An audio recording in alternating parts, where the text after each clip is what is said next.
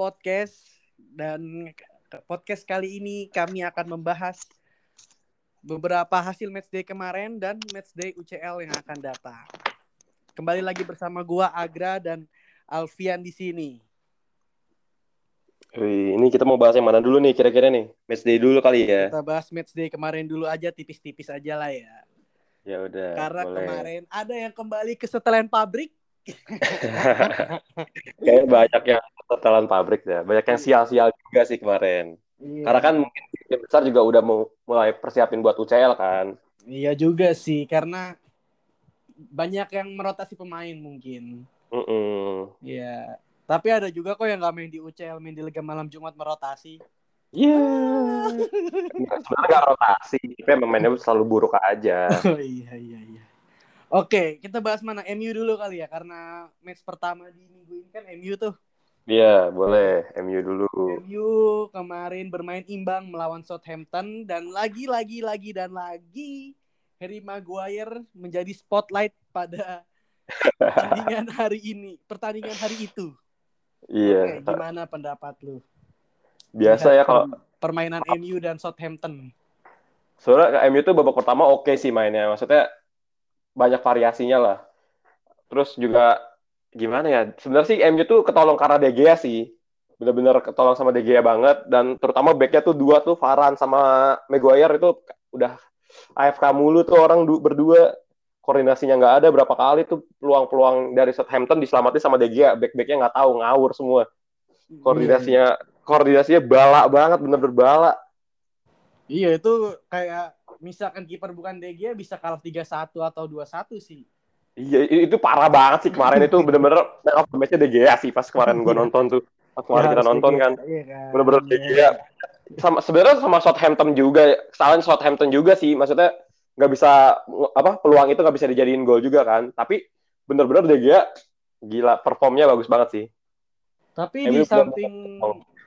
Southampton yang nggak bisa memaksimalkan peluang, tapi shoot mereka on target terus emang. Iya, kan kemarin gila men. Itu bener-bener De Gea save-save-nya. Itu kalau MU tanpa De Gea, wah udahlah. Udah, Kayak Kalah ya, itu 4-1 paling. setara sama Brentford lah. Ya. Enggak lah, enggak kayak Brentford lah. Oke, terus nih ada Donny van de Beek yang di Everton mainnya gacor. Gimana pendapat lu nih? Ya karena sebenarnya gimana ya Van de Beek tuh kalau menurut gue cuma karena kurang jam terbang aja sih. Jadi dia kan masih pemain muda juga jatuhnya dan butuh banyak jam terbang butuh pengalaman. Dan sebenarnya MU tuh ngasih loan ke Everton juga bagus sih. Dan terbukti kan tadi malam dia man of the match. Iya, iya, iya. Kemarin malam. Kemarin kemarin malam.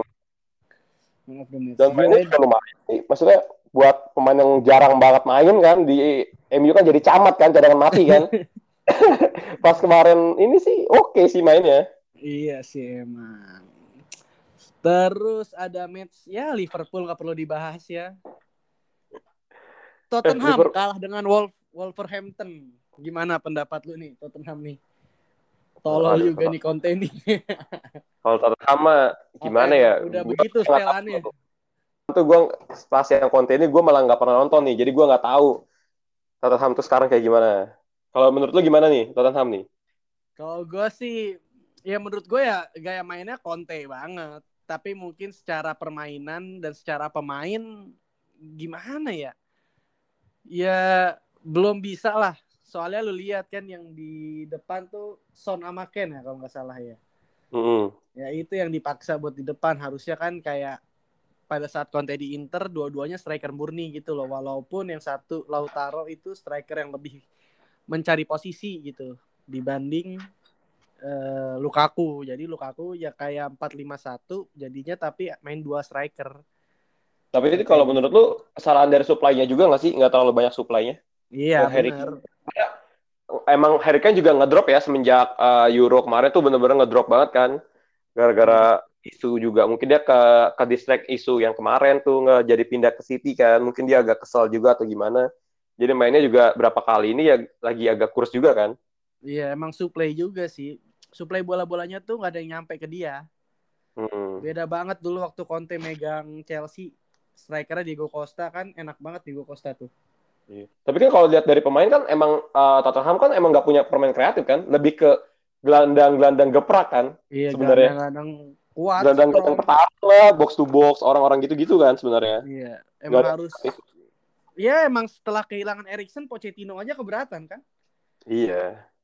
Ya aneh juga sih kenapa Erikson dijual padahal masih sangat dibutuhkan. Karena kan waktu itu kenapa Erikson dijual itu karena Erikson Erikson tuh nggak mau perpanjang kontrak.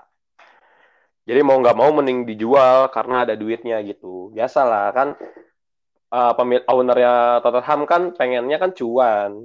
Ya Semuanya, gitu jadinya. Semuanya pengennya cuan lah. Iya. Harry Kane aja 100 berapa aja nggak dilepas kok.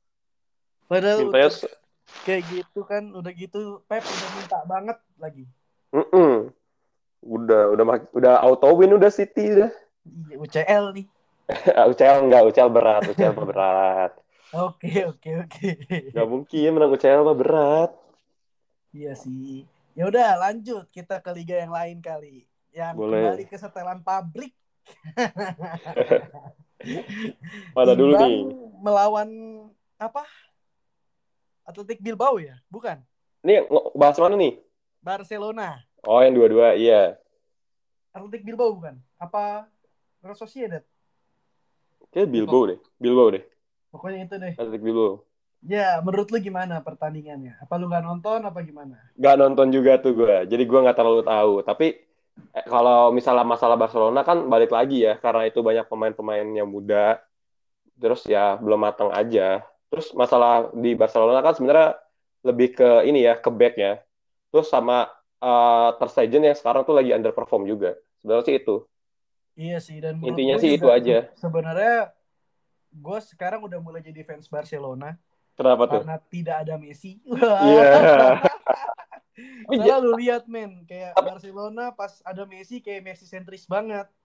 Jadi sekarang tuh lebih bervariasi sih. Jadi wingnya Iya, tuh kanan. ya walau walaupun isi pemainnya pemainnya muda banget, tapi nggak buruk-buruk banget lah menurut gua. Iya, enaknya tuh sekarang tuh Barca jadi nggak tergantung Messi. Terus wing apa wing wingernya tuh jalan banget sih. Iya, jadi Cuma jadi, balik lagi ke efektivitas untuk cetak golnya aja sih nggak ada. Itu aja. jadi mereka tuh rata menurut gua sekarang. Nggak kayak dulu Messi lagi, Messi lagi. Setiap match Iya pasti ada Messi ngegolin kalau nggak asis.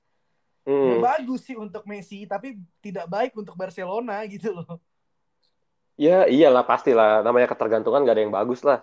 Iya. Sebenarnya gitu aja. Terus sama itu sih DM-nya tuh Bus Busquets tuh harus harus bisa cari penggantinya sih. Mungkin harusnya bisa Frankie De Jong kali ya, tapi ya semoga Safi bisa memaksimalkan lah. Iya, ka- sebenarnya kan ya sebenarnya kalau Frankie De Jong di posisi DM sih sebenarnya agak kurang sih menurut gua. Dia lebih ke box to box mungkin. Iya, eh, DM yang box to box, eh bukan DM box to box ya jatuhnya. Ya ini aja pengat playmaker aja gitu De Jong tuh sebenarnya. Iya, mungkin mungkin. Iya sih bisa kayak dia di Ajax kan. Mm-mm. Playmaker dia, Van de Beek belakang striker. Nah, masalahnya tuh nggak ada yang bisa ngelindungin De Jongnya itu. Nah, Kalau iya. misalnya si Bus Busquets-nya lagi turun, susah. Kan salah satu itu juga nih sekarang. Kalau Busquets-nya tuh ya karena faktor udah tua ya, jadi benar-benar nggak konsisten. Kadang kadang bagus, kadang enggak. Ya, faktor U, faktor U. Iya. Ya Udah mau gitu nggak mau diturunin kan. Padahal cicilan Iya. banyak. Makanya tuh De Jong tuh harus bisa maksimal banget sih. Terus kan pemain-pemain muda kayak siapa? Yang di Gavi, tengah Gavi, ya, Pedri. itu kan juga gimana ya? Masih belum matang lah jadi buat jadi pemain, tapi oh, performanya sih oke, cuma belum matang aja. Ya, secara mental mungkin belum terbentuk juga. Iya mungkin Iya. Barca bakal kembali di tahun depan atau dua tahun ke depan. Tuh paling bakal up-upnya lagi, performing bakal naik tuh mungkin tiga tahun lagi sih. Iya mungkin bisa juara UCL Tiga tahun tapi sulit di eh bisa juara liga tapi sulit di UCL mungkin ya. Liga pun gue masih ragu. Ngelawan iya, kayak biasa aja kan La Liga cuma tiga top tim doang kan. Eh, Atletico, Madrid, sama Barca. Paling Barca cuma pengganggu doang sih. Mungkin tahun depan bakal masih Madrid lagi sih menurut gue. Tapi Madrid juga kan lu lihat mainnya nggak konsisten. Iya, karena Madrid Kemarin nggak juga kok. seri juga kan lawan Villarreal. Iya, tapi Madrid seri lebih ke karena faktor rotasi juga. Tapi juga karena ketergantungan sama Benzema sama Modric juga sih. Tapi Sa- kemarin tuh Apes juga sih kemarin. iya, apes Lu juga. lihat, menit 93 Luka Jovic anjing anjing pakai tiang bangsat. Iya sih itu juga apes juga, tapi seharusnya mah Madrid nggak bisa alasan apes sih ya. Iya. Bener sih pemain-pemainnya udah semua. Cuma karena Benzema waktu itu, setahu gue Benzema tuh lagi cedera deh. Jadi udah nggak pas lawan Granada juga nggak dimainin kan. Tapi kayak Benzema tuh kayak striker, tapi di depan tuh kayak playmaker tahu nggak ngerti nggak lo maksud gue? Iya ngerti ngerti. Kayak ya udah gitu dia emang bisa cari ruang gitu. Udah gitu dia berani, bisa mau ngoper. Iya itu tuh. Jarang striker tuh yang bisa begitu. Striker yang Ya, mau ngoper agak susah. main- lama main sama Bangdo kali ya. Iya ya, kebiasaan servis Bandung kan Iya. bertahun-tahun. Makanya. ya makanya kayak ya mungkin gara-gara dulu cekcok juga dengan timnas Prancis kan kayak timnas Prancis jadi nggak manggil dia mulu Ya, itu mah gara-gara kasus anjir bukan gara-gara cekcok gara-gara skandal. Nah, ngapain dia berskandal segala anjir Ya, gimana lagi ya? Masa nggak lalu, masa, mu- masa muda susah, masa muda. Tapi kan udah clear, udah clear. Iya, clear. kan sekarang dipanggil Aki Aki ya Aki Ya, Aki, Wah Haji Wah Haji Benzema. Oke, setelah itu kita mau bahas Itali nggak nih? Wah, Itali. performa Inter kembali ke setelan pabrik. Gimana ya? Italia. Kalau Juventus gua- kembali ke setelan pabrik. Kalau gue Liga Italia nggak nonton sih, karena Liga Italia tuh bosen anjir. Nggak seru Iya, mainnya. bosen sih. Kick and rush, kick and rush, kick and rush gitu anjir. Tapi kan Mono- kata orang-orang kan pertahanan terbaik hanya di Itali. Ah, kagak anjir. Mana ada terbaik-terbaiknya anjir. Berapa kali nonton tuh. Aduh. Mending tidur anjir gue. Juara di Eropa loh. Gila. Ya, kalau timnasnya bagus. Emang timnasnya pas kemarin Eropa mau bagus. Tim-timnya masalahnya aduh. Jangan Ini- sampai juara di Eropa gagal masuk Piala Dunia nih gara-gara Portugal. Wah, bisa jadi tuh. Itu juga seru tuh. Eh, Maret ya, Maret nanti ya. Ayo kita bahas Maret. itu dulu deh. Italia Ntar. apa Portugal nih kira-kira nih? Ya, anjir itu masih jauh. Masalah kan kita juga nggak tahu kan. Masih lama. Buat apa kualifikasinya lanjutan kan. Ya Buat soalnya playoff-nya Bang, kan masih lama. Bang Dua aja sekarang ini ya lagi underperform lah. Faktor Eh. Juga. Sebenarnya Bang Do tuh nggak underperform sih. Kayak kemarin yang pas lawan kemarin tuh lawan siapa? Southampton. Southampton kan sebenarnya Bang Du peluang cuma dua anjir. Gimana tuh? Yang satu yang umpan dari Bruno tuh, yang kanan yang dia apa capping lagi ke belakang, inget gak? Iya iya. Satu lagi yang katanya kejauhan. Eh udah keburu offside. Udah itu doang anjir. Iya tapi gue juga bingung Sisanya- ya dengan permainan MU kemarin ya. Udah Iya. ada Pogba, udah ada. Tapi Bruno. Pogba kemarin main bagus. Pogba kemarin main bagus menurut gua. Iya, tapi dia Berapa emang kali- gak punya defensive midfield-nya ya. Salahnya itu kemarin pakai McTominay kan. Iya, padahal McTominay Ah. harusnya di jadi seperti Pogba gitu. Dia nggak bisa sendiri di belakang menurut gua. Nah, Itu salahnya. Kemarin tuh kan pakai 4-2-3-1. Pogba sama McTominay. Sebenarnya kalau bagus mendingan kayak Pogba Fred nggak sih? Jadi lebih aman buat nge-DM DM-nya kan Fred kan benar-benar ker- kerja mulu tuh. Iya, kan Brazilian Brazilian Kante. Iya iya. iya. enggak sih, enggak, enggak, enggak. Anjir jauh masih jauh sama Kante mas. Masih jauh. Oh, berarti Brazilian Brazilian Kimmich saja berarti. Jangan kejauhan, kejauhan. Itu jauh banget anjir. Anjir kan Ya, Kimmich mungkin- juga di Jerman anjir. Mungkin ya menurut Ya, gua Haryono, Haryono lah. Brazilian lah Haryono. harusnya. Ya gimana? Brazil Enggak lah. Dia ntar MU gue saranin beli Kambuaya sih. kan buaya. Kayak lebih Iya bagus sih. Kambuaya daripada Pogba anjing. Iya. Tapi kemarin ya itu sih eh, eh, MU berapa kali salah passing. Jadi cuma umok-umok di tengah doang tuh. Jadi serangan-serangan mulu. Karena umok di tengah, berapa kali umpan gagal keserang balik. Sama kalau misalnya MU nyerang, nyerang, nyerang, gagal lagi, gagal lagi. Crossing, crossing doang. Gitu aja MU dari kemarin tuh mainnya jelek banget. Apalagi babak kedua ya, babak kedua hancur-hancuran sih menurut gue jelek banget. Kenapa nggak bisa konsisten dengan itu ya? Dengan babak pertama gitu. Gak tahu ya. Pemainnya sih itu balik lagi ke pemainnya. Sebenarnya kayak babak pertama kan sebenarnya sistemnya jalan kan sebenarnya. Iya. pressing pressingnya bagus umpannya oke lah walaupun masih pasti nggak mungkin lah. Maksudnya dalam satu satu babak benar-benar 100% kan nggak mungkin. Tapi kemarin tuh udah jalan sebenarnya babak pertama, cuma babak kedua lagi ya nggak tahu mentalnya apa nggak tahu pemainnya sih sebenarnya. Masalah itu kan pemain kayak gitu kan dari zaman-zaman ini anjir Mourinho sebelumnya malah dari zaman Van Gaal gitu gitu. Oh yes malah dari zaman Moyes kan mainnya aduh emang pemainnya sih masalah Kayak MU sih. Lu, lu kan tahu dari dulu tuh Sir Alex tuh terkenal dengan galak kan, jahat banget. Iya. Orang-orang mah. Ya tapi ya itu makanya kalau lihat match-matchnya MU zaman dulu nih, babak pertama itu pasti mainnya ancur-ancuran, Eh MU sebenarnya bukan Aduh, gak ini- sering. ini bakal kontroversi, bakal kontroversi nih. Sebenarnya MU zaman eh, zaman SAF tuh sebenarnya mainnya tuh kurang tahu sebenarnya, nggak bagus. Cuma ketolong Iya. karena pemain aja dan semangatnya ya. Emang kayak iya, ya, tapi terbukti terbukti Iya. men. bisa Terbukti, sukses iya. gitu. Eh, Bener-bener kayak semangat pemainnya aja sebenarnya. Kalau cara permainan sih agak kurang sebenarnya SAF waktu Makanya zaman kan SAF. dikasih ketemu Guardiola Barcelona kan, Iya, Kaur juga. final UCL ya. Heeh. Bener-bener. Makanya Gitu sih. mereka Jadi- mungkin mungkin nggak bagus-bagus banget, tapi kan ya lu lihat ketika udah kalah pasti keting nggak pasti sering banget MU itu ketinggalan duluan. Iya, ketinggalan duluan. Ya kalau ketinggalan duluan sebenarnya gara-gara ini ininya sih. Ini zaman SAF apa zaman sekarang nih? Zaman dulu. Oh iya, kalau zaman dulu mah lebih Tapi berhasil balik, berhasil comeback comeback lagi tuh keren bener-bener mental kan. Makanya zaman dulu kan terkenal banget tuh Vergi Time, Vergi Time tuh. Aja. Vergi kalau udah gini, Jagoannya itu Solskjaer, Javier Hernandez, Chicharito. oleh ya. Aduh. Bener tuh. Anak-anak Ya. kesayangannya SAF tuh, si cari tuh. Oleh. Makanya dia kan apa SAF pensiun dia nggak kepake di MU. iya makanya. Dilepas ke Madrid kan, pengen bikin Iya. kayak gitu, gagal juga. Beda pelatihnya. Yaudah, kita bahas Munchen deh sekarang deh biar lu seneng. Apa faktor yang kemarin ngebuat Munchen kalah menurut lu?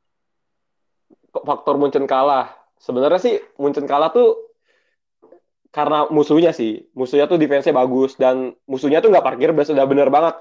Ah, dari lini tengah tuh di press. Terus juga kes- ah, kepe- terlalu pedenya si ini sih Nagelsmann sih masang Joshua Kimmich doang DM-nya.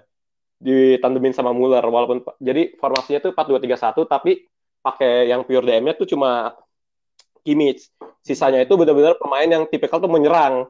Makanya ket- sekalinya keting kerebut itu benar-benar was-was banget tuh. Aduh udah mana Sule ngelawak Upamecano lagi konyo mainnya. Aduh parah. Terus lu apa eh, Hernandez juga sama aduh.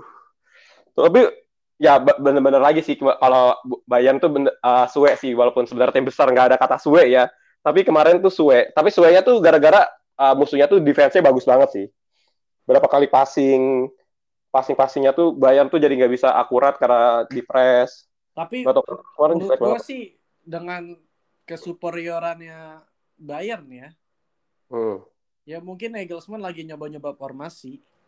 sebenarnya formasinya mah tetap cuma karena kan Goretzka kan lagi lagi nggak main kan lagi Hmm. cedera terus uh, uh, si Nagelsmann tuh lebih ma- lebih mainin Muller jadi karena mungkin agak agak sedikit menganggap remeh juga tuh gue yakin tuh.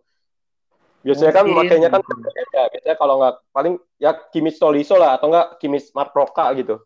Hmm. kemarin bener Kimmich Muller makanya aduh. Terus ya itu lagi Sue uh, free kick uh, Lewandowski kena tiang volley-nya ke kehalau Muller juga sama. Emang bener-bener Sue aja orang dari 20 kali shot aja tuh 20-an gitu ya kalau gua nggak salah ya on target berapa anjir 4 5 Hmm. bener-bener kacau anjir semua tendangannya melam ah, nggak nggak jauh sih tipis-tipis semua terus sama ini juga sih faktor kipernya bukan Neuer sih Nggak Kayak- mungkin nggak jadi nggak memberikan ketenangan sama pemainnya. Iya. Jadi jadi nggak tenang sih, itu juga faktornya sih. Tapi emang bagus banget sih Sem- semua golnya kecuali gol kedua ya, gol kedua kan penalti itu gara-gara handsnya Upa kan. Hmm. Tapi gol-golnya bagus-bagus banget sih. Ya emang Iya. itulah kalau kelebihannya La Liga. Kalau lu nonton tuh entertaining banget karena nggak ada tim yang bener-bener parkir bis gitu, nggak kayak Liga Inggris yang kick and rush. asal press ngasal-ngasalan. Kayak kemarin tuh gue kan kemarin juga nonton tuh Newcastle Aston Villa, gue nonton cuma 20 menit ya, ngantuk men, parah. Sumpah. Tapi lu lihat ini kemarin Southampton mainnya gila juga ternyata anjir. Nah, ya, sebenarnya mah nggak gila juga. Menurut gue, Eh, menurut gue Serangannya kita ya, karena backnya MU-nya aja yang lawak sebenarnya. Iya sih, mungkin back MU-nya aja. Itu keluar berapa kali tuh Maguire kan ketarik Iya. sama penyerangnya. Terus Luxia nge-backup, yang kirinya kosong, kelepas kan gitu dulu. Terang gitu terus. Ya, Ya gara-gara kenapa Mag- kenapa Maguire ketarik gara-gara DM-nya. Cuma satu. Iya DM-nya nggak nggak bisa nahan, nggak ngepres nggak ini, udah. Gitu. Tapi ya overall semoga buat MU dan buat Munchen dikasih hasil terbaik di UCL nanti karena saya tidak ingin melihat PSG juara. Enggak lah, ini mah Anjing. PSG nggak bakal juara lah. Kayak anjing. Duit semua. Mainnya mainnya PSG mah jelek anjir. Iya sih, mungkin keberatan dengan bintang-bintang yang ada di PSG kali ya. Kayak bintang-bintangnya tuh nggak kerja keras, terus nggak ada pola permainannya, bener-bener coba ngandelin aja tuh ibaratnya kayak kayak Prancis waktu juara Piala Dunia, lu tau nggak? Iya tahu. Ingat nggak? Gue gue nonton semua. bener kayak cuma umpat ke Mbappe, Mbappe lari gitu doang aja. Maksudnya pola nggak ada pola ininya ya. Nggak ada pola permainannya. Ya nggak ada pola permainnya bener-bener kayak udah umpan ke depan anjir direct Udah, direct umpan aja. Ke depan, Mbappe misalkan lagi bertahan, ngandelin Kante. Ya, udah gitu aja bola-bola direct udah gitu aja. ngandelin. Kante. Eh, pemain belakangnya sama depannya emang berkualitas. Hmm. Kalau tengahnya oke lah, tapi sebenarnya buat tim besar kurang, tapi masih masih tahap oke lah. Tapi buat previewnya nih, preview. Kalau kata Justin jangan prediksi karena bukan cenayang. Jadi Hmm. ya preview, preview PSG Madrid di leg pertama. Leg pertama. Nah, ini ini seru nih karena uh, Ramos PSG gak full main, tim. Ramos gak main, sebel banget gue Ramos gak main. Emang Ramos nggak main? Gak main cedera. Eh, tapi kan Ramos emang jarang dimainin juga kan sebenarnya. Iya sih. Iya kan? Ya, makanya gimana previewnya. Madrid juga lagi Madrid nih lagi full tim nih. Karena kan kemarin habis rotasi juga kan, berarti kesegarannya lebih oke lah. De- terus Benzema juga nggak dimainin. Terus kemarin juga baru pemain-pemain intinya tuh pas laga kemarin tuh lawan Villarreal ya. Villarreal. Itu baru ah baru mulai menit 70-an tuh baru dimasukin. Jadi kalau ini benar-benar Madrid tuh kemarin tuh udah nyiapin lawan PSG sekarang sih. Dan menurut gua bakal seri 0-0 PSG Madrid. Menurut lu bakal seri ya? Seri. Ini bakal cuma umuk di tengah ntar. Bakal match yang agak boring sih. Kalau gue prediksi ini match bakal boring. Kalau menurut gue malah PSG kecolongan sih. Ini main di kandang PSG dulu kan? Iya. Makanya menurut gue PSG kecolongan. Oh, kenapa tuh? Kecolongannya kenapa tuh? Mentalitas Madrid bro. Iya sih, Madrid ya. Siapa pun itu ya Madrid. Tapi Madrid kalau misalnya IPL, anjir. Iya sih, tapi masalahnya Madrid kalau misalnya eh, pemain tengahnya tuh MCK tuh Modric, Kroos, Casemiro, kalau mereka lagi ngedrop susah sih. Gimana Iya, tuh? Tapi ya lihat aja nanti. Menurut gue sih malah kayaknya PSG bakal kecolongan di menit 80-an lah. Hmm, Menurut gue. coba kita kita ini dulu ya. Kalau menurut gua sih bakal bakal boring match sih. Ntar cuma bakal umek di tengah doang, rebut-rebutan, bakal banyak salah passing, gitu-gitu sih. Udah gitu Madrid opsinya banyak. Dia bisa main dari winger. Iya, Soalnya dia punya pemain-pemain yang di winger tuh kreatif. iya kayak Vinicius, Ro- Rodrigo, Ro- terus iya Rodrigo, terus Asensio juga Asensio juga lagi mulai naik nih. Asensio kan. mulai kembali perform dari cedera panjang. Mm-mm. Tapi ya ki- kita lihat aja. Tapi kalau kalau menurut gua bakal jadi boring match, cuma bakal bakal banyak serangan, tapi ya gitu-gitu aja bakal banyak buang peluang-peluang terbuang aja sih. Menurut Kalau menurut sih, gua itu aja. ya mental Madrid nggak bisa diragukan. Ya udah, kita gua. coba ya, nanti.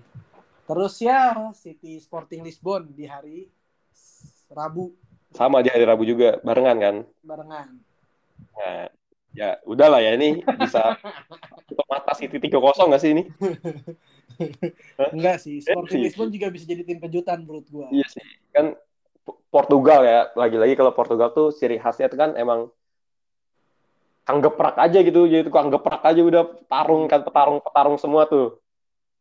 Iya dari zaman Oh. dulu Bartomelius Diaz kan.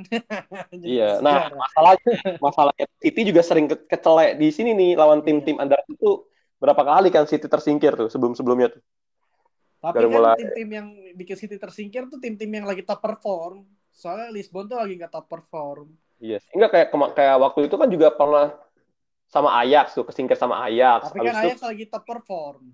Iya, abis itu sama siapa lagi ya? Waktu itu pernah tuh. Sama ini, uh, AS Monaco. Ya Monaco. Pokoknya sering-sering banget ke ke colongan sama tim-tim kecil ini nih. Tapi tiga musim belakangan enggak sih, Yan? Ya tiga, ya kan kita juga nggak tahu ya. Balik iya. lagi, kalau musim ini gimana gimana kan nggak tahu. Masalahnya. Ya, ya lu lihat aja musim ini kan di Premier League aja udah OP banget anjir.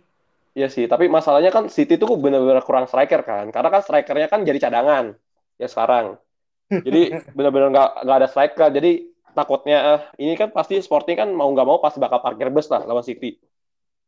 Walaupun sebenarnya uh, parkir bus lawan City itu bunuh diri sih, tapi ya kemungkinan besar ya defense lah, compact defense lah, nggak sampai parkir bus parkir bus amat.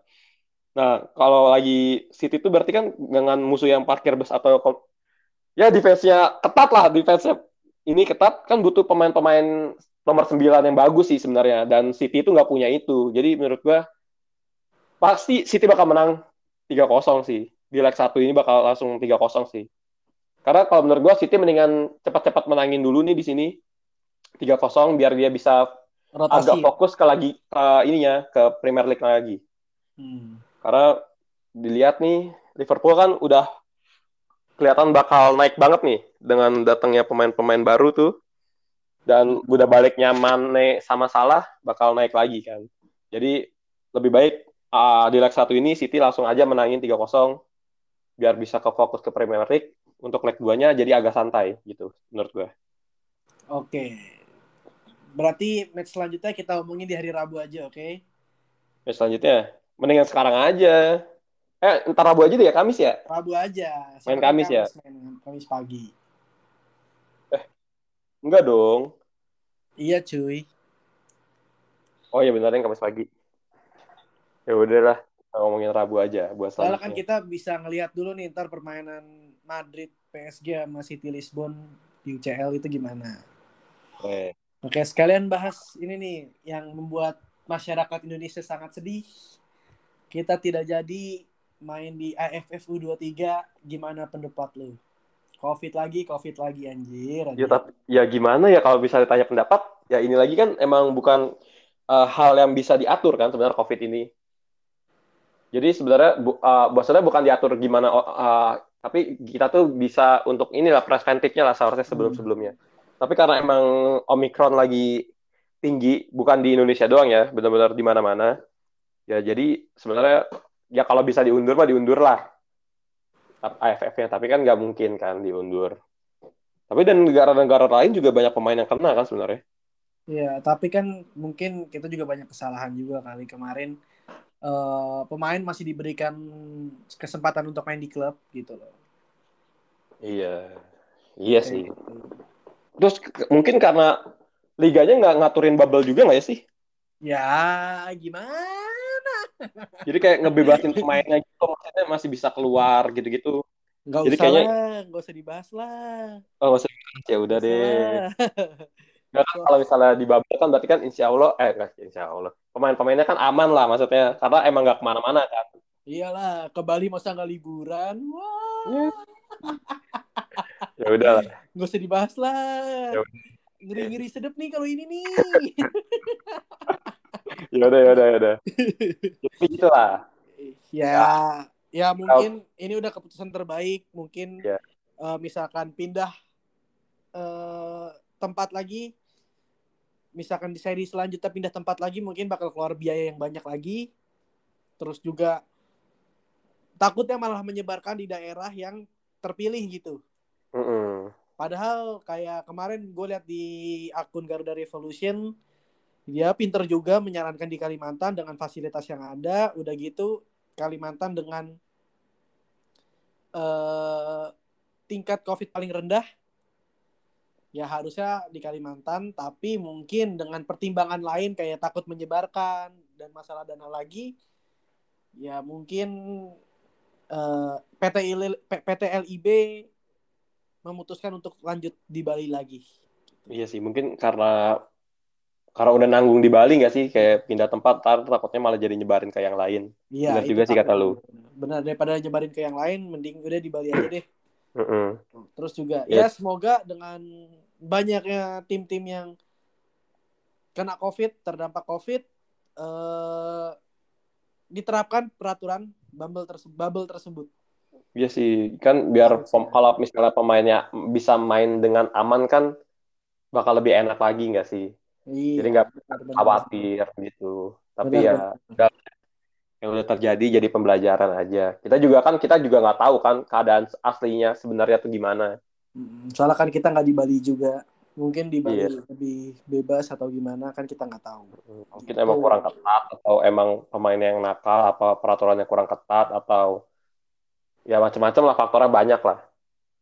Soalnya Ya, tapi- kayak ya merugikan tim sendiri kalau jadi COVID. Kayak contoh kemarin Madura United tuh yang Madura United kalau nggak salah yang Mhm. terpaksa main sampai 8 orang ya. 8 Mhm. orang sama ya gitulah pokoknya. Untung per, per- permainnya tuh lengkap gitu walaupun cuma dikit. Mm-mm. Ya makanya Iya. itu kan. Udah gitu Tapi ada kalau- tapi- Persela Lamongan salah ketik segala lagi. Iya sih, tapi gue bingungnya itu kan ini kan emang udah banyak ya pemain-pemain yang kena ya. Kenapa nggak nggak di post dulu lah dua minggu? Ya walaupun kasihan ke pemainnya ya, karena pasti kebugarannya bakal hilang lagi, match fitnessnya hilang lagi. bener sih untuk diterusin aja. Ya tinggal tunda match day aja yang banyak kena. Bisa Soalnya- sih. Jadi kayak Liga Inggris, ya? Kayak Liga Inggris ya. ke depannya tuh programnya tuh udah ada gitu loh. Daripada harus ngacak-ngacak lagi, yang mending dilanjutin gitu. Ya sih Kan- bisa juga. Ya Indonesia kan pengen istilahnya new normal juga lah. Jadi ya bukannya dikesampingin masalah kesehatan, tapi eh lebih baik kayak gini lah menurut gua. Ya atau enggak ya itu aja kayak Liga Inggris, jadi postpone pertandingan yang kira-kira benar-benar. banyak banyak yang ada COVID-nya dipospon dulu. Ya mending ditunda-tunda aja menurut gua. Hmm. Gitu sih. Gitu. Dan ya mungkin gua mau bahas sedikit karena lu nggak nonton Liga Indonesia. Gua mau bahas sedikit Apa sendiri dulu. Ntar gue juga bahas futsal kali abis ini kan. Oke. Eh, Eh, eh, Futsal emang ma- futsal main di mana deh? futsal tuh kemarin main di UNJ dan di pekan depan itu main di Lampung, di markas Giga Lampung. Enggak, maksudnya nontonnya di mana deh? Nontonnya Kan di dulu RCTI Plus. Wah, RCTI Plus ya. Ya makanya gue tuh sangat gimana ya respect banget sama Pak Haritanu Sudipyo. Kita sebagai pecinta futsal, gue sebagai pecinta futsal diberikan tontonan di RCTI Plus streaming dan kameranya eh, pengambilan gambarnya jauh lebih bagus dibanding eh, pertandingan sepak bola di negeri Wakanda. Gitu. Iya.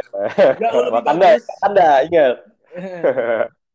Jauh Tapi lebih kan- bagus makanya kayak gue respect banget sama Pak Haritanu memberikan eh, tayangan yang membuat gua udah gitu operatornya nggak kayak musim kemarin musim kemarin sebelum covid itu tuh banyak yang replaynya nggak ditayangin atau gimana dan ini banyak yang ditayangin menurut gue ini udah keren banget Hmm, oke, oke, menurut oke. gua kayak kita benar-benar liga pro futsal gitu jadinya Hmm, oke good. jadi gue bahas sedikit nih liga Indonesia nih silakan, silakan. Bal- sekarang Bali United lagi naik-naiknya walaupun di posisi satu ada Arema FC dan di posisi dua Bayangkara dan terakhir match terakhir itu Bayangkara melawan Bali United yang Bali United berhasil membantai Bayangkara FC. Nah Nian ini dua pemain yang lagi di eh dua tim yang lagi dibicarakan Nian. Soalnya Siapa tuh? Bayangkara dan Bali United ini tuh pemainnya nggak ada yang kena COVID. Mm-mm. ya mungkin supporter banyak yang bilang ini konspirasi konspirasi gitu tapi menurut Mm-mm. gua menurut gua ya sebagai ya penonton bola mungkin kebijakan klub masing-masing gitu memang bagus gitu loh Iya, Mungkin bisa juga. Bisa. menerapkan bubble di timnya masing-masing Jadi kayak pemainnya benar-benar uh, taat lah sama Hmm. peraturan yang ada, disiplin juga. Mungkin dari makanannya mungkin. iya Jadi iya. kan gizinya kan perlu diatur tuh supaya imunnya juga nggak terganggu. Dan juga mungkin karena Bali United udah bosen di Bali kali pada nggak jalan-jalan pemainnya. Nah ya gitu. Ya tipis-tipis saja terus di Liga Futsal nih dari bola ke futsal dikit gak apa-apa lah tipis-tipis ya biar kita bahas perkembangan uh, futsal di Indonesia juga. Dari kalau lu tahu ada nama Black Steel ya Black Steel itu dari Papua. Iya tahu. gua bilang kemarin Kutsmi itu pelatihnya. Hmm. Bisa dapat 6 poin di dua match yaitu yang pertama melawan IPC Pelindo yang kedua melawan DB Asia Jabar. Nah, Black Steel ini nggak tahu ya mungkin menurut gue spesial aja. Mereka di tahun 2019 ditinggal banyak pemainnya akan tetapi manajemennya mungkin menurut gue pinter mengontrak pemain-pemain asli Papua dan eh, muda jadi programnya mungkin juga panjang dan mengambil pelatih Rakpol Vietnam ini Kutsmi dipanggilnya ini dengan ya walaupun dia orang Thailand menurut gua dia skalanya udah dunia soalnya dia dengan tim Thailand Chonburi Blue Wave aja udah bisa ngebawa Chonburi Blue Wave juara di Liga Champion Asia Futsal Hmm. Ngerti nggak itu Kutsmi itu Iya. jadi emang ma- Black Steel mainnya nggak terlalu wah tapi efektif itu Black Steel Iya, Dan tapi kan juga- Black Steel emang zaman waktu gua nonton futsal tuh 2000 berapa ya? Emang salah satu tim yang kuat ya Black Steel kan dari dulu Black Steel Manokwari kan. Black Steel tuh 2016 juara Liga Pro dan itu tuh dia baru istilahnya apa ya? Dia tuh tim promosi gitu loh. Mm-mm. Ini kan Terus- Black Steel Manokwari kan, bener Iya, kan? Black Steel Manokwari. Iya. Tapi Terus- pas waktu gua nggak tahu ya Hmm. nonton zaman kapan tuh udah udah lama banget emang futsal waktu gua nonton yang bagus mainnya emang Black Steel. Nggak tahu Black tuh Steel- zaman kapannya tuh gua nggak tahu tuh lupa. Tapi emang kalau yang gua udah lama banget nonton ya. Jadi gua nggak tahu nih kalau sekarang. Nah mungkin ya dan juga di Black Steel tuh yang kepanggil timnas tuh cuma tiga. Hmm, Itu siapa tuh ada- siapa? Ardian Sahnur, Evan Mhm. Saumilena, sama Albagir. Jadi lu lu nonton Black Steel deh besok minggu besok ada nggak Black Steel nih? Kalau misalkan dia lagi main, lu nonton, lu lihat Evan Saumilena tuh bener-bener lu lihatnya pasti dia kayak orang asing. Hmm. Buat pegang bola, shoot yang ngeri itu, wah, Gua banget ya. ah enggak sih. eh, eh, buset. Di futsal itu gua banget itu. dia dia dia ya pokoknya kayak orang asing deh. Dan di Black Steel itu ada dua pemain asing dari Brazil, mantan pemain timnas, satu Diogo Rodrigo kalau nggak salah, yang satu lagi di Maria Hmm. Henrique. Hmm. Nah itu membuat membawa Black Steel sampai sejauh ini. Dan kemarin eh, saingan Black Steel yang paling kuat menurut gua bintang timur Surabaya nggak main jadi nggak bisa dibahas. Dan yang kemarin kemarin mungkin ada eh, Cosmo FC. Cosmo FC dua kali main dua kali menang juga. Cosmo FC tuh eh, kalau tahu PLN ajudan pribadi, Oh iya tahu. nah itu ownernya, ownernya Cosmo FC itu ajudan PLN bukan sih? PLN bukan sih itu? Dia yang mengakuisisi kalinya, Akuisisi ya, PLN ya? mengakuisisi kalau nggak salah. Hmm, oke oke. Cos- Cosmo GNE FC sekarang namanya. Nah, Cosmo FC juga dengan satu pemain asing aja, coach Denny Handoyo ini bisa ngebawa Cosmo FC di tiga besar. Dan dua tiga besarnya itu ada Famos, eh Famos, Famos udah lagi turun banget. Sorry Famos aku sebut, soalnya biasanya tiga besarnya Famos. Jadi tiga besar ini ada eh, Black Steel, Bintang Timur Surabaya, dan yang ketiga ada Cosmo FC. Dan di Cosmo Hmm. FC ini pelatihnya pelatih lokal Denny Handoyo. Cosmo eh, Cosmo FC itu yang nempel di dinding gitu ya? Hah? Aduh nggak paham lagi lo nggak relate ah.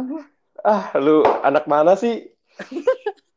Ini anjir kipas angin aja kipas angin Oh. aja Cosmo. Cosmos anjing? Iya makanya kipas angin aduh lu nggak bisa ngejokes nih. Kan Eh, gue nggak di- tahu gue ngejokes saya lah. Amerika, Chris, sorry. Gue nggak paham nih. Chris, sorry. Sorry masalah gue nggak paham nih udah lama nggak nonton futsal jadi ngejokes aja lah. Itu mah nggak ngerti lagi kampret kampret. Gue lagi fokus anjing mau ngejelasin sialan lu. Jadi nggak bisa ngejokes. oh lagi oke Ya oke. Gak kita, gak tahu. Sorry sorry. kita lanjut lagi nih bahas Cosmo FC. Kemarin Cosmo, gue bahas yang pemainnya gemilang aja. Kemarin Cosmo FC juga eh udah menunjukkan permainan yang terbaik sih menurut gua. Dengan satu pemain asing, hanya satu pemain asing. Dan Coach DH ini ya nggak tahu kenapa ya. Mungkin karena dia label pemain timnas juga jadi tahu gimana caranya membawa pemain-pemain itu ke penampilan terbaiknya.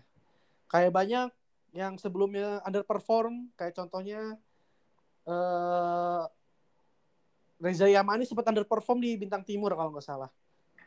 Tapi di Cosmo top perform lagi. Jadi menurut gua Cosmo FC ini patut diacungi jempol. Dan hmm. kita lihat pekan selanjutnya permainan bakal seperti apa dan kita lihat. Oke, sampai situ aja ngomongin futsalnya. Kalau futsal biasanya tayangnya hari apa aja sih? Futsal itu cuma Sabtu Minggu, itu dia per pekan. Oh, per pekan Sabtu Minggu. Kan kalau Liga Indonesia nggak tentu ya? Nggak tentu. Senin Jumat suka ada aja terus. Ya gitulah, pokoknya yang main. Iya. Ya, ya, oke oke oke. Orang match day aja tetap main, kok FIFA match day tetap main. Ah, bener bener. ya, ya udahlah diem aja lah. ya udah, ya udah bagus, lanjutkan. Jadi jadi menurut gua dan masih sampai sekarang masih belum diumumin padahal AFF tuh Piala AFF futsal tuh udah dua bulan lagi di bulan April. Pelatihnya ya? Pelatihnya masih belum diumumin, nggak tahu siapa. Ya mungkin banyak supporter juga nyaranin Kutsmi karena udah tahu eh, karakter pemain Indonesia seperti apa jadi dan juga dia udah standar dunia dan kemarin dia juga lupa ngasih tahu dia juga pelatih futsal Thailand di Piala Dunia dan Thailand berhasil lolos grup.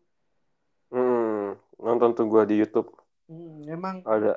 Ya menurut gue ya memang kelas Thailand tuh udah di atas kita jauh bisa iya. bilang dua tingkat di atas kita tapi untuk Vietnam Malaysia doang mah ya setara lah sama kita menurut gue. Iya, tapi emang emang kalau Thailand futsal emang udah jauh banget sih di atas kita. Soalnya dia dari 2006 udah masuk Piala Dunia kan. Iya, terus emang Piala Asia tuh juga dia udah sering tim unggulan lah di Piala Asia iya, juga kan. Iya, iya, iya, emang. Jadi ya oke okay lah, pokoknya ke depannya kita lihat semoga PSSI cepet-cepet. Mm -hmm. Dan ingat ya kalau bisa FFI, FFI ya, cepet-cepet untuk uh, cari pelatih pengganti coach Kensuke Takahashi yang jadi pelatih timnas asisten pelatih timnas Jepang dan pelatih kepala timnas U20 Jepang. Dan juga jangan lupa buat prospek jangka panjangnya ya, karena kan nggak mungkin lagi. Kalau maksudnya nggak mungkin lah kita cuma pengen futsal tuh sukses satu tahun dua tahun sekarang doang. Pengennya kan kita bisa mendominasi lah, at least ASEAN lah dalam jangka 10 tahun walaupun sulit, tapi harus bisa lah.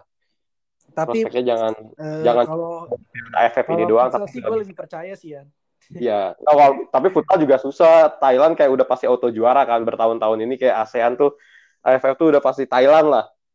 Dan merem itu kayak Thailand udah pasti menang. Makanya ini kita bisa lah. At least gak kalah lah sama Thailand. Bisa lah buat yeah, jangka yeah. panjang juga jadi jangka panjang dalam 10 tahun ini mungkin kita bisa ganti-gantian lah sama Thailand satu duanya lah at least Ya mungkin bisa sih menurut gua dengan uh, kalau kita pikir-pikir ini ya, ya jumlah hmm. lapangan bola sama lapangan futsal itu lebih banyak lapangan futsal hmm.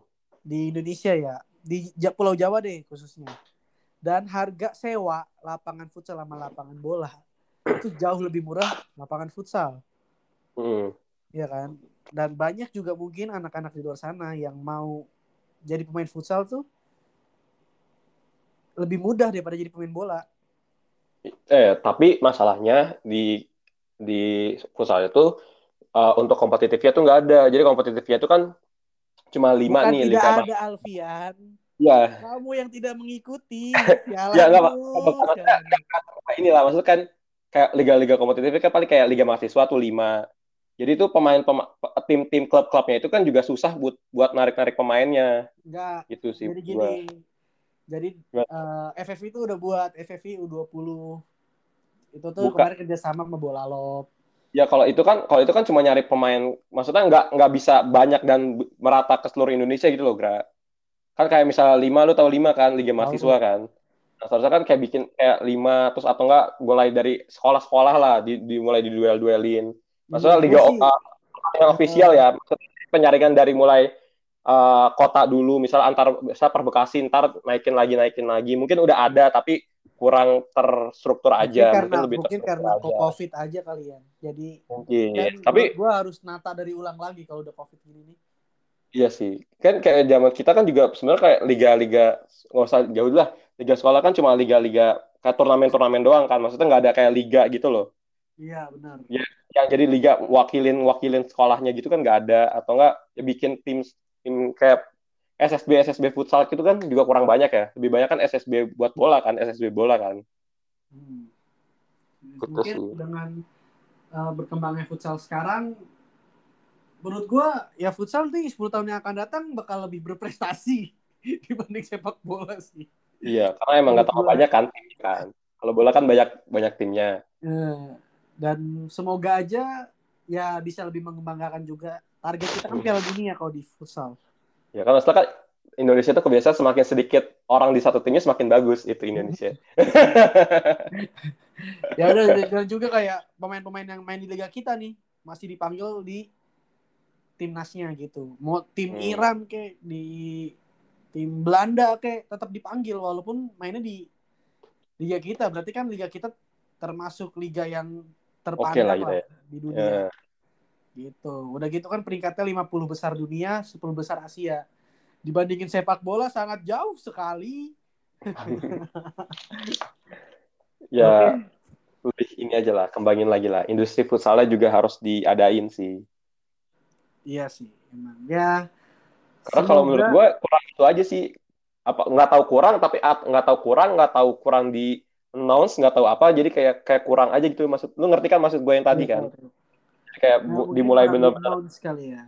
mungkin kurang di announce ya mungkin udah ada cuma kurang di announce ya mungkin Hmm. karena gue juga nggak tahu Soalnya di Kayak kalau- kayak contoh kayak nama Cosmo terus IPC Pirindo Mm-mm. itu kan sebenarnya kan dia di futsal ini promosi promosi apa sih? Iya, dari klub-klub ternyata ya. PT loh. Iya, Perusahaan, dari klub-klub Black ya. Jadi klubnya itu ternyata promosi. Mm-mm. walaupun mereka berprestasi ya ternyata berprestasi. Sekalian aja dah. Mm-mm. kan kalau dulu kan zaman dulu tuh kan ada tuh kayak liga apa ya yang Menpora kan ngadain liga futsal.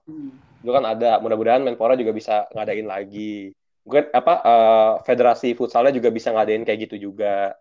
Liga-liga. Ya nggak usah ya at least nggak usah terlalu besar lah hadiahnya tapi bisa kita tuh bisa bisa narik pemain-pemain yang bagus gitu. Ya semoga aja ya ke ya, depannya. hidden hidden hidden gem hidden gemnya tuh ketemu lah. Hmm. Iya iya iya. banyakin kompetitif aja turnamen. Apa apalagi sekarang lagi covid ya mungkin turnamen-turnamen antar sekolah juga udah mulai jarang udah mulai susah. Itu juga sih faktornya sih sekarang. Iya nih, gue juga Jen, harusnya bisa ngelatih futsal nih. Oke, itu aja. Di Yaudah. hari ini. Ada lagi yang mau ditambahin? hmm nggak ada mungkin kalau misalnya ada yang mau nanya nih misalnya kurang bahas apa bahasnya kurang lama atau apa info aja bisa Itu langsung bisa di DM aja Spotify-nya DM ada komentarnya, terus di Mhm. IG kita bisa langsung terjun aja ke IG kita Liga Malam Jumat. Liga Malam Jumat nyambung semua. iya kecuali Twitter ya Twitter yang Twitter. Liga Malam Jumat malah isinya bokep parah emang itu. Hati. Gimana kalau Malam Jumat di Twitter? jadi kalau Twitter jadi L Malam Jumat aja L Malam Jumat. Iya. Oke teman-teman, terima kasih untuk sore harinya. Ini bakal langsung diupload sore hari. Dan tanpa edit sepertinya kenapa? tanpa edit seperti biasa Tanpa edit. Ya, saja karena kita tidak ngomong aneh-aneh. tuh mudah-mudahan aman Dan aman. Terima kasih teman-teman. Selamat mendengarkan. Eh, terima kasih sudah mendengarkan. Bye bye. ya bye